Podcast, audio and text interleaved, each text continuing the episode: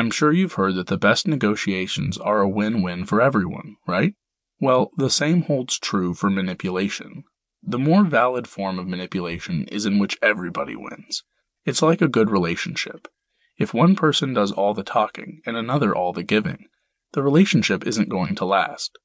When practicing the most efficient and effective forms of manipulation, if both parties don't feel as though they've benefited, the desired outcome will not be achieved. To know what it will take to make you and another person feel like winners, you need to know what you want and what they want. What do you want for your desired outcome? If you don't define your desired outcomes, how will you know when you have achieved your goals and helped them to accomplish theirs as well? As important as it was to ask your subject questions to build rapport, it's just as important to ask yourself questions to determine what you want. The following are some suggested questions that will help you identify your desired outcome. If you think you know what your desired outcome is, question further to determine if this is your passionate desire. For illustration purposes, let's imagine that your desired outcome was to lead the top performing team in your workplace. However, to achieve this desired result, you need buy in from other team members. First, test your stated desire outcome to make sure it is your passion. If you are not passionate about your desired outcome, you cannot manipulate others to your way of thinking and behaving. Your team may do well, but your reality of leading the top performing team at work will probably not happen. The following questions will enable you to test your level of passion. 1. How will leading the top performing team in my workplace change my reality? 2. What will I experience in this changed reality that I cannot experience now? 3. What will I need to do to make my desired outcome a reality? 4. Am I willing to do what was listed in number 3 to attain my desired result? 5. How will the rest of my team benefit when I manipulate them to my way of thinking? Once you have successfully examined the answers to these questions and everything still points to a win win for everyone involved, you're ready to begin your manipulations to move the other team members to greater production and performance.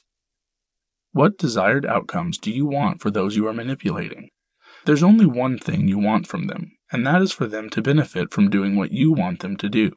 You already know what you need the subject of your manipulations to do, how to think and behave, and what you want from them to jump on board.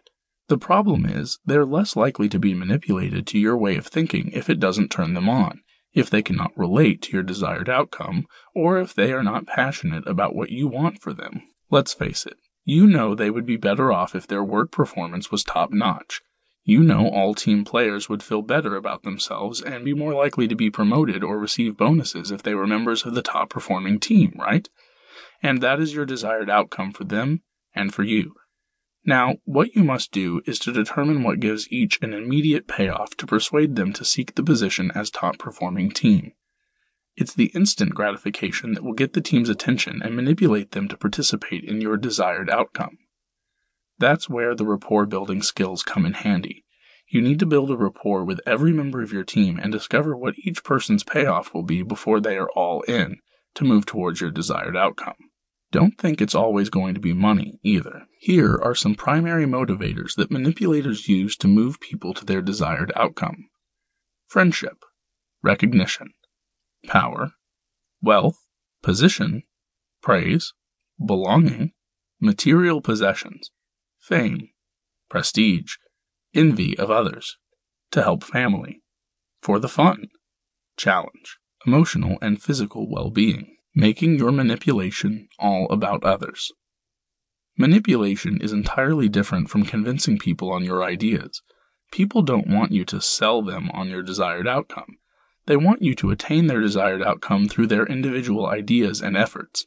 What needs to happen for long term manipulation to occur is that others have a total buy in of your desired outcome. In fact, before completing your manipulations, your desired outcome and theirs should be the same. That's a real reality change that will last the test of time. Think of the wants and needs of those whom you are manipulating as your hook to get their attention and reel them in to continue your desired outcome. It is still done in a positive manner, not by fear, intimidation, or humiliation.